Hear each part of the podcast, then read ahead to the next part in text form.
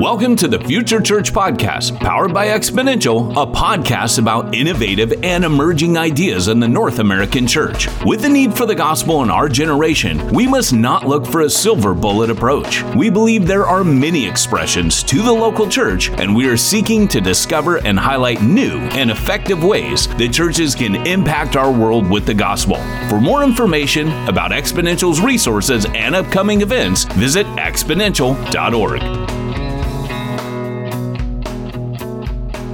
Welcome to another episode of the Future Church podcast. I am Carrie Williams, Exponential Special Projects Director and the founder and CEO of the Truth Republic. And we're so glad that you've joined us again today. And I am excited to have with us Patrick Holden from Nuvo Church, one of our projects that we had present at our Austin event. Patrick, welcome. Thank you so much. Thanks for having me. I'm so excited to be on the podcast. So, Patrick, you uh, are involved with the church plant that you started that is a little unique or a lot unique, but maybe not not um, so far fetched, especially in kind of our digital age that we're living in. And I just want you to explain what Nuvo Church is, where you guys are planting, and what makes this church plan a little unique and different. Sure. Yeah, no. So me and my roommates from college, all the way back when we were 19, 20 years old. I won't tell you how many years ago it was, but it was plus 10. Uh, we were we were in college dreaming about, you know, what it would be like to plant a church one day.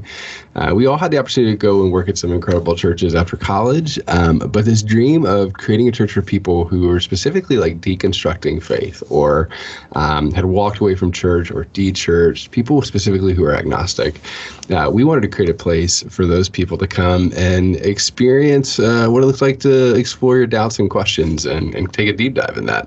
Uh, so we say we're creating a safe place for people to explore and integrate faith and uh, and so we moved uh, here in the middle of the pandemic uh, last year. I guess it was uh, in June. Uh, eleven people from all over the country, from different parts of the country, moved here to plant a church, and and we'd worked in some great churches, but obviously no one had planted a church in the middle of a pandemic. Um, we had been doing the fundraising thing.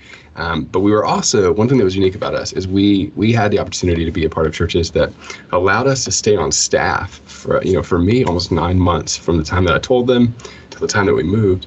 And so we really wanted to maximize that time. And so what we did is we were doing the you know typical pre-launch fundraising, all that, but um, we decided that we wanted to see if we could reach people in Columbus um, from different parts of the country uh, without living in the city. And uh, and so we I love that we were sitting around on a Zoom call brainstorming and we we say that we took the best bad idea that we came up with and that was to facebook cold call people and see if they would just be willing to talk to us and uh, and honestly the, the first probably half of our launch team uh, we built that way so yeah and and i think uh, there were some unique elements in that uh, you guys utilized zoom or digital digital platforms to build your team, you know, kind of your core team, launch team, and then the the Facebook cold calls. So tell us a little bit more about that. Like how did you how did you identify who you were going to cold call? What kind of conversations did you have with them and what kind of results sure. did you see from that? Yeah, no, that's great. So I'll tell you, we we didn't know where to start at first. So we we we went to like Facebook groups in Columbus, and and one of my favorite things is we were going if somebody's engaged on that Facebook page, you know, people who are liking it or commenting it, we at least assumed that they were on Facebook relatively often. And so the first kind of you know batch of people that we messaged, um, we we would send people who were liking posts, and we would just go through that list and and add them as a friend, and then we would send them a message. Um, and we did that with probably several hundred people to get started. I mean, that was that was kind of how we got off the ground. We committed to doing it for I think it was like three weeks. You know, even if nobody ever responded, we would do it and uh, and then people started responding. In fact, we actually had a pretty high rate of people that were responding. And uh, and I'll, I'll tell you, one of the guys on our team is named Ryan Steigel. Everybody needs a smart friend. You know, I I have I'm lucky. I have two, Zach and Ryan, two people that were with us. And they began to dream about how do we sort of systematize our conversation so that we could have the person uh, who is is talking to us um, really be an expert in the field of our city and then coach us on how uh, on what we needed to know. And so what we would do is we would write them these messages on Facebook and essentially kind of adopt Donald Miller's StoryBrand, where we would say, hey, you know, tell us about the city. We're brand new. They were in the hero seat. We're in the learner seat. And inevitably, you know, they would come back and and ask us what we were doing there. And if they were willing to take the call, they also, you know, probably checked out our Facebook page too. And so they knew that we were planning a church. And we saw, you know, it ranged, but at the peak, we were probably seeing 22 to 26% of people respond back, take a Facebook or face uh, FaceTime call with us or a Zoom call and uh, and we just started having those conversations. And so uh, we would, I kind of laugh now. We had a Google Doc that had all the questions we would ask for the introverts on the team, like me, you know, um, and and we would move through those conversations, and people just became very interested in what we were doing that way. And, uh, and so to date, we've done several thousand of those uh, messages, and uh, and our end goal was can we can we get a hundred people on a launch team waiting on us and excited in a city before we ever arrived, and uh, and that's what we were working towards for for several months. So yeah. So tell us where you where you're at in launch land. You know what what phase you in, and tell us you know update us now about where you're at after all of those cold calls and and what sure. you know what are the results right now. Yeah. So I love I love talking about this because we um, I don't think we we didn't think that it was going to work. We thought it was just the best way to get movement in the beginning, and it started to take shape. And it started to take shape in a way where we would um, we'd send these messages. We had enough of a, a, group of people that would do this, where we actually took a trip to the city and would actually we just lined up meetings for two days to meet with them in person. And my very first meeting was a guy named Shay, who's a college student, who is still on our launch team and uh, I remember it was him and one other person. The other person was wildly uninterested the entire time. The but Shay was, and I remember thinking, okay, it actually worked with one. If it works with one, it'll work with many. And uh, so Shay jumped on the launch team. We started doing uh, digital services, and uh, I love to tell people about this too because we. Um, we filmed it in our tiny little cottage that we were staying in before we moved. It was, you know, 500, 600 square feet me and my wife, we would film it. We had one camera, and then I begged other churches to let us use their worship music, and they let us do it. So we would tack that on the end. So we would have great music, even if the message was terrible. You know, we had great music, but and it would give them a shout out or whatever. And and so we would we, our our strategy was can we get people to come to the digital service and then move them to a weekly digital small group on Zoom, and that was our pathway for people. Um, and so we started building those things out. And then the other thing we started doing um, is we started doing what we call content offers. Um, Tony Morgan and his team really helped us kind of see this.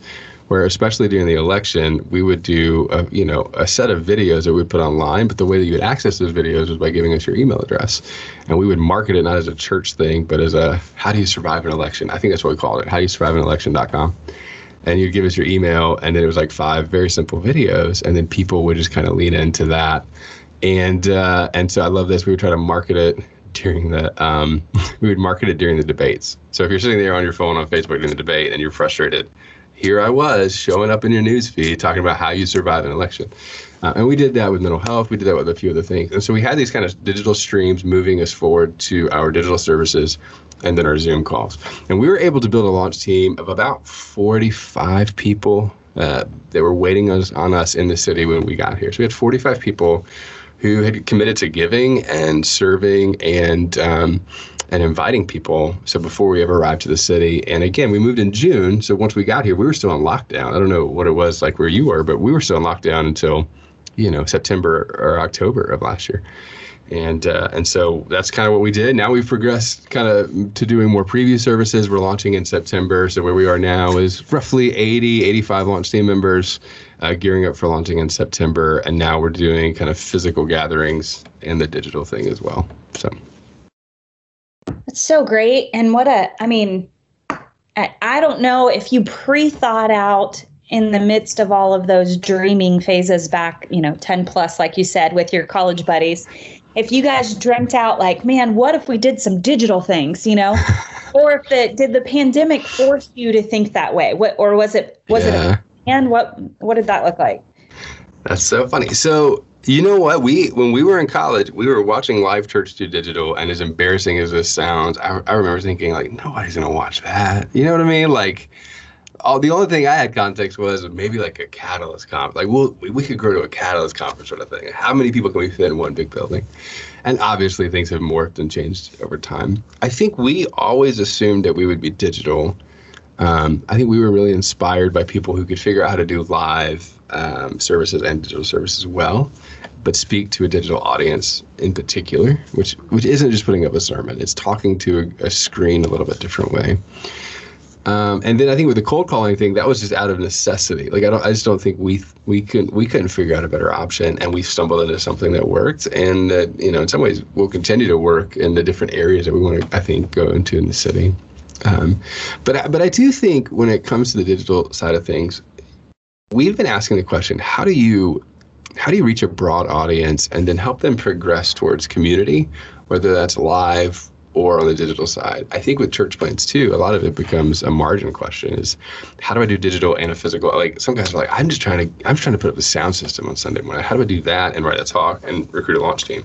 Um, but I think if you can systematize your processes, which we had to really work at uh, and to get really good at, there is a there is a way that you can do both. And then what I always tell people is communicators in the room, learning to to communicate online uh, is a different flex than doing it in person. And to do both at the same time is a completely different thing altogether. And so I tell people whether you're 55 years old and you've been at your church for 25 years or, you know, you're 20 something planning a church, the best thing you could do right now is really study uh, people who are YouTubers, people who are on TikTok. My favorite thing right now, I, I study guys on TikTok, and it's embarrassing. They're all business guys, and they'll be like a minute and a half long things.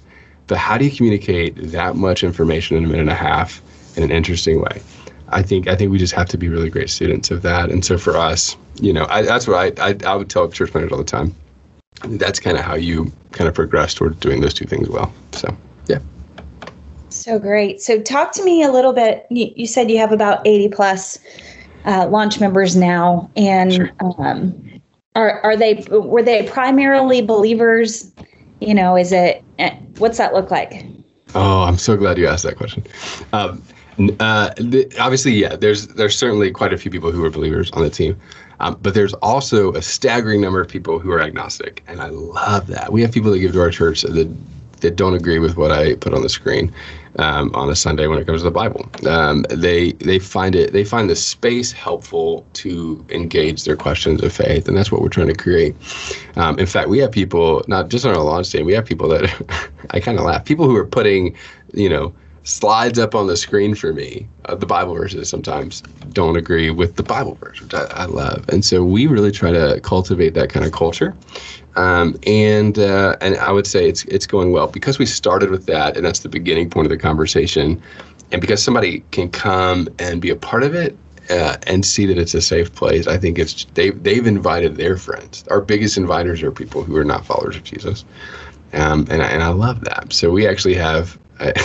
we have a couple now who's getting baptized in August, who was a Facebook cold call, walked all the way through our processes, became a part of our launch team, leads guest services, comes to faith, and they're getting baptized in August. And I'm like, that pathway, it it is working. Hopefully, it works for a long time, but it is working right now. So, yeah. Well, and how exciting in the fact that you your official launch isn't till September. That's right.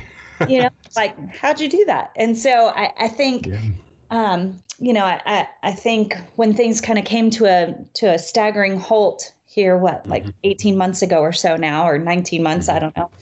Um, you know, people who were in the middle of planting or are still in the middle of planting, sure. uh, or you know, had planted recently, you know, right. experienced all of the same challenges that you just expressed, and you guys managed to get really creative and as you put it stumble upon a really um, lucrative answer that that brought about the very people that you were trying to target. And so um, that's pretty exciting. And tell me about the future. Like when you when you dream about what's to come you know after mm-hmm. september right? So you're already seeing fruit and results and and you know things happening with life change. Sure, so talk to me about sure.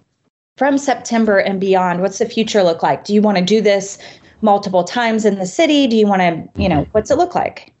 Oh, that's great. Yeah, no, that's, you know, I, I'm lucky that I get to be around people who are very strategic thinkers. I'm, I'm much more the visionary, point to the hill, and we should go tackle that. But again, Ryan, Zach, our team, our wives are all super strategic, and we dream about how do we replicate our church around the city, both in multifaceted sort of um, venues and approaches and that sort of thing. Um, and so we are. And because we began there, we've actually made decisions as if we're headed there. So that's it's forced us to say no to things, to say yes to things early on. Um, that at times feel like you might be holding back, but it's actually setting you up to move further faster a little bit later on. Um, and so, yeah, we definitely would love to be able to plant more of these in the city. I think um, the approach, you know, the cold call thing has been interesting to us. Uh, we've actually done cold call stuff with other people on our team. We would throw these parties at our house where we'd provide cheesecake. People show up for cheesecake, and then they would do cold calls, you know, with us. So we feel like we there's ways to do that that is is helpful and can garner some you know excitement and influence in those parts of the city. The other thing that I would say though is you know, because we stumbled across this, because we were passionate about the, the, the, the, local church and the global church, one thing that I love to encourage other pastors with and other church planting organizations is because of the way that you can reach people digitally, this is actually a type of model that allows you to see if a church planner can build critical mass before they ever go. You know, a lot of times we we give a whole lot of money up front in hopes that even a great planter can parachute into a city and garner momentum. Um, and sometimes they can, and sometimes they can't. And sometimes that's not even the planter. Sometimes it's circumstance. I mean, there's a lot of things that go into that. What I think this model has the potential to do is to help organizations and churches go. You know what? let's let's fund it and let's see and then let's let's let's kind of benchmark along the way how you're doing um, and then be able to progressively fund church plants as they move forward uh, which i think is, is a really healthy model. And even for church planters like me as much as you are confident that something's going to get off the ground and go having a group of people of 40 or 50 or however many people you can gather beforehand waiting on you makes it so much easier and it actually, I think, is probably more proof to donors that there's something happening uh, in that place. So, uh, so I would say this: I think that anybody who's a lead pastor, who has a youth pastor on their staff, you know, who wants to plant a church and they know they want to plant a church, and that's happening. The greatest gift that I was personally given was a lead pastor named Steve Andrews at Kensington, who said, "You know what? You have a job here. You can experiment over here. You continue to do your job well." But you can stay on staff and let's see how it's going to go. And you go ahead and start working on that project. And it was a safe place. I think if, if lead pastors do that, and then we approach progressive funding in the way where it's benchmarked sort of base, I mean, I, I really think we're going to have both a higher success rate and I think we're going to have a lot more clarity um, on the planners that we're sending out. But that's just me. I'm also biased because, you know, Facebook, whatever. Well, and I mean, it worked, right? And so uh, let me ask this question What's the age range of, of, oh. of, people that you were able to, you know, build into this launch team? What, what kind of ages are we looking at? I love this because uh, I didn't expect it. I think we thought we would just attract everybody that was like us, who was in, you know, we are in our 30s and yeah, two kids and one on the way. You know, um, we it was funny in the beginning. We attracted early 20s and then uh, empty nesters, and then people that were like us were watching from a distance anonymously. So we could see the stats on Facebook, but they weren't necessarily identifying themselves. Um, you also probably know this: empty nesters in early 20s were the first people to come out with the pandemic. Like, but young families actually stayed back for the most part.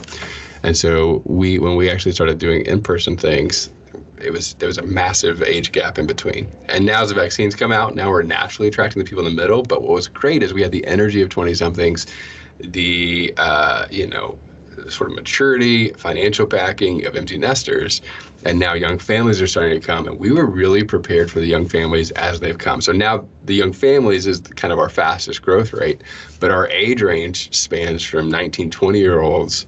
Um, you know, I would say we have a group of people in their 50s and 60s, and our oldest person is in their 80s. And I love that. And they're all on Facebook. So it was great. That's so great. Um, so uh, let me ask this what would you say is one thing that you're really learning along this journey? Um, you know, what's what's one big aha kind of kind of moment that you're having? One big yeah, that's a that's a great question. I think people I think I undersell um, how people want to be anonymous. I don't think that that's necessarily true anymore.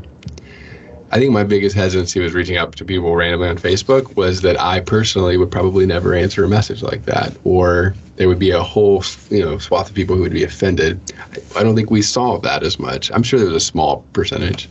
We saw people who wanted to self-identify and be helpful. I think one of the things that we're trying to wrestle through is I think people want to be helpful, and I think people want to have a very clear um, sort of space to figure out their purpose and their questions. And so a lot of our discipleship strategy will be focused on how do we help a person be helpful to others? And then how do we help a person wrestle down kind of their deeper questions of faith? Uh, I think that's been a really big learning for us. It's elementary in some ways, but it, it kind of goes slightly against the, and then we just watched a video thing in a small group and did that. I think people want really deep community. I think they want to save community and then I think they want to actually contribute to be helpful to other people. And I think that was kind of the, the spark that started all of this kind of you know stuff that we're doing.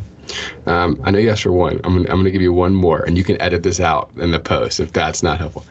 I would say for communicators, again, that's what I'm passionate about. Um, I tell people all the time, I love Hasan Minhaj, Patriot Act. I don't necessarily recommend you watch it for the language or the political views or anything like that, but there's a way of communicating that's very visually engaging and powerful in being able to speak to both the live room and um, and the people that are watching you online. And there's a systematic way to do that. I would just say for every communicator, the temptation is the pandemic kind of, you know, is, is slowing in some ways, is to go back to what we've always done. Uh, I would say we've got to be great students of, of great communicators that do it in different ways than we do. So, yeah. It's a great challenge for all of us, for sure. Um, and thinking of challenges, what what would you say is your biggest one right now? What's your biggest challenge in this plant? And as you head towards September, what's your biggest your biggest mountain, your biggest hurdle, your biggest challenge? What's it look like? Yep. I think uh, I think the biggest challenge is learning to speak the language of a generation that's uh, coming behind us. I, I, think it's changing so fast. I think it's um, I think there's a temptation to want to appear cool or whatever that is, which is all good. Again, we have moving lights. We have an LED. Like, it's not a not cool thing, but the language and the needs are continually shifting and I think one of the challenges how do we become really great students of what the needs are of people coming out of, you know, a massive thing in history that we're trying to navigate and then nobody was really an expert on yet. And so I think for me, what I'm trying to do personally is just gather those people in a room and have them coach me on what they what they need and, and the way that I can phrase things. I think that's true of every demographic, but I would say for people that are in high school right now, that will be 20 somethings in the next five years, you know, 10 years. Um, they're, they've processed this in a different way than even I have as a 30 something. And it's a unique, it's a unique thing to sort of study and learn. And I don't know, this is, and this is probably terrible to say out loud. There's a lot of people who will say they're experts on it. The only experts on it for real are people that are in that age group. And so I just I would I would challenge everybody, how do we become extraordinary students of their needs and their language? And I think that's what we're trying to trying to figure out. So it's good. All right. So my last question, I think maybe. Um, is what would you say you've addressed you know church planners leaders communicators a few times now and so what would you you know as just kind of one final hey here's what i say about this um, to people who are uh, dreaming of planting or having challenges with planting you know what what kind of encouragement and advice would you give them? Yeah that's a great question. I i'll tell you um well when we were we had we had a few months before we moved to columbus and we were living in a tiny cottage and it was right as the pandemic was hitting i'm sure every church planter faces this every pastor faces this i remember sitting on the, the edge of the bed my son was sleeping. It was in his bed, so I was, I was sitting on the edge of his bed, and my uh, uh, my wife just could tell that I was discouraged. I think you know, just kind of discouraged. And I remember looking at her essentially, and uh, and saying, you know what, like I, Did we make a mistake by by doing this now? And my wife's much wiser than me. I mean, she really is. And she said, if God called us to plant this church, um, I believe that He called us to plant in this season and I would say there's a part of that that's true for planters. You know, there's a there's an em, em, embracing the change of culture shifting and pandemic and people coming back and all that. I think it's true of pastors too. I would, I would encourage pastors to say, "You, God knew that you'd be a pastor in 2021 and 2020." As, as difficult as it can be, uh, I think there's a part of going, God called you to do what He called you to do, but He likely called you to do it when He called you to do it. And so for us, I think we just get to lean into the uncertainty, which is why we're leaders in the first place, and uh, and then trust in Him and be incredible students of it. And I would say if you're discouraged, lean into that call of both the specific work and the timing of it, um, and then we get to be great students and uh, and very dependent at the same time. So that's what I would say. Amen on the dependency. that was a good word. Thank you for sharing that. And I lied. I do have one more question. So great. Yeah. When you guys started your your cold calls on Facebook, sure. Or any of you consider would, would consider yourself an expert in, you know, digital communications or Facebook Facebook even um, you know, did, did you have some folks on the team that like this was what they this was their thing? Or was it just hey let's give this a try and we'll figure it out. I've heard you mention you know being a great student along the way which i really love and i value personally. And so um, you know did it did you have any experts um i no no I would say definitely not. Now, I have a guy on our team named Zach that I should call out and say he's a brilliant communications mind in general and a very creative person, but also doesn't enjoy Facebook. So he's he posts once or twice a year. I would I would say, you know what I mean? Um, and they're of his kids, you know. So so no, I would. None of us were Facebook ad marketing people. In fact, we just ran, really ran our first ad campaign last week, and we we had to figure out how to set it up. So you know, we're brand new to that world. Um, so definitely not, and it was definitely trial and error. And I think what was great for us, it was consistent evaluation of both people's response. We tweaked that letter over and over again, and then we brought in people to help us figure out how to word it. My favorite thing to tell people, I love this. A friend of mine named Clark Campbell, who works with StoryBrand, he said if you'll add an emoji in the first sentence, more people will respond. And we saw like an 8% increase. I don't use emojis. I just don't, maybe with my son, but like, you know, I'm not texting other guys a heart. Like that just doesn't happen. Uh, and so, and so we did. And so I think some of it is just constant evaluation, bringing in other people. But we certainly weren't experts, and we were learning along the way, and still are. We we still are trying to learn along the way. Great. So I think that's encouraging for people listening who are like, I don't know anything about how to do any of that. And so here's to say, like, well, you know a little bit now after listening to this podcast. And I would say that if Patrick and Nuvo Church can do it, that you can do it too, regardless of your Facebook experience. Um, so, Patrick, it's been really great talking to you and about, you know, just how you turned something that seemed like a huge challenge with the pandemic into something that actually is extremely fruitful and could be a new model for the future of the church. And so, mm-hmm. I, if people want to learn a little bit more about you guys or connect with you, what's the best way that they can do that? Sure. Yeah. So, um, so I'll say I love this that you were talking about. Anybody can do it. I we put up everything that we have online. So we approach it as like open source. Every script that we've sent out, uh, the software we use, which is free, everything. So if you go to nuvochurch.org/slash pastors, so Nuvo Church, so N U V O church.org/slash pastors all of those resources are there. Take it, steal it, put your logo on it, make it better, and then you go speak of the next awesome thing. You know, that'd be great. And I'll come with it. So do that, nuvochurch.org slash pastors. Um, nuvochurch.org is our website. Um, I think Nuvo Church is all of our socials. My name's Patrick Holden. I'm pretty sure you could just, that's on Facebook. Uh, my cell phone number is on there as well. Hit me up on that. My cell phone number. Would love to talk to you and help you in any way I can. So. Fantastic. Patrick, thank you so much for being with us today on the Future Church podcast. And thanks for sharing about what you guys are doing. Hey, thank you so much, Carrie. I appreciate it.